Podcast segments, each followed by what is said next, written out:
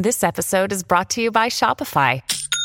Forget the frustration of picking commerce platforms when you switch your business to Shopify, the global commerce platform that supercharges your selling wherever you sell. With Shopify, you'll harness the same intuitive features, trusted apps, and powerful analytics used by the world's leading brands. Sign up today for your $1 per month trial period at shopify.com slash tech, all lowercase. That's shopify.com slash tech.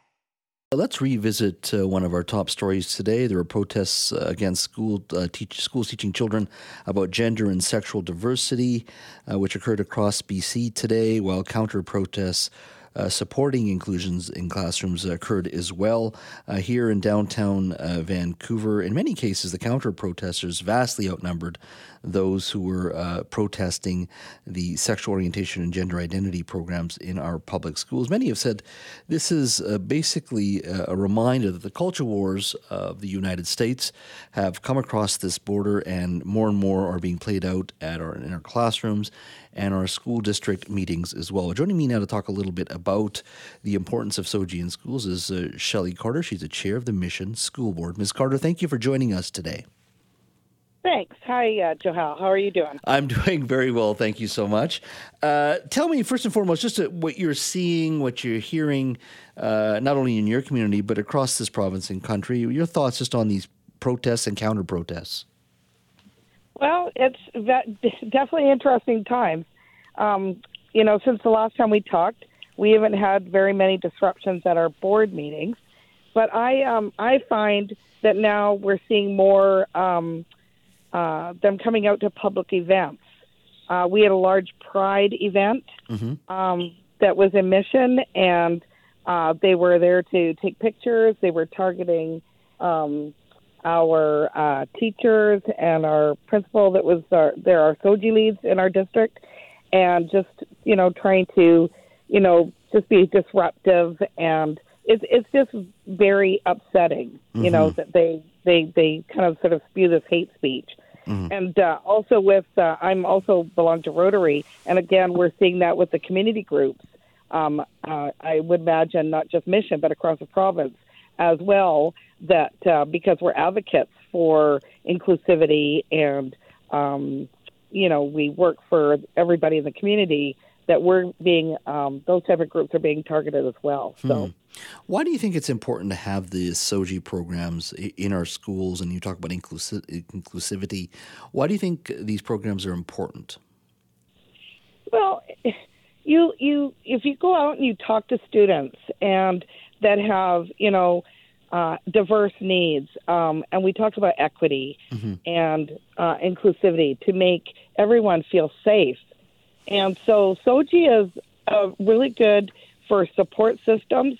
Uh, the staff totally um, are supportive of it.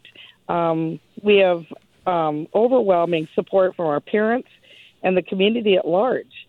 And you know, we also we want to support the staff and that you know, our LGBTQ plus and everyone has a right to feel safe at school. So these these um, support systems are put in place to make the students feel safe and that they can have open conversations with their um, with the teachers and uh, staff that's at the school. Mm-hmm. Now, uh, when you and I first spoke, uh, it was in regards to disruptions of uh, school district meetings. I've seen others in Surrey. There have been similar situations in uh, the interior as well. Can you just, for our audience, just explain sort of what the school district and trustees have had to endure? Well, we we were it was it was not pleasant to have you know quite a few 15 to 20 people there are other areas in the Fraser Valley that have had major um, issues with um, constant disruptions at meetings, and um, it's just they they want their narrative heard. A lot of their narrative is coming out of the states. Mm-hmm. Um, as you you know uh, public has seen and and you have read and stuff you know even with Chilliwack they have the RCMP go in and look at their libraries and and make sure that there's no um, pornographic images or because that's what they're they're trying to tell us that that's what's happening mm-hmm. and it is not true so you know we talk about uh, america's culture wars seeping across the border do you see us getting beyond this, or do you see a, moment where things may get um, even more polarized before things get better?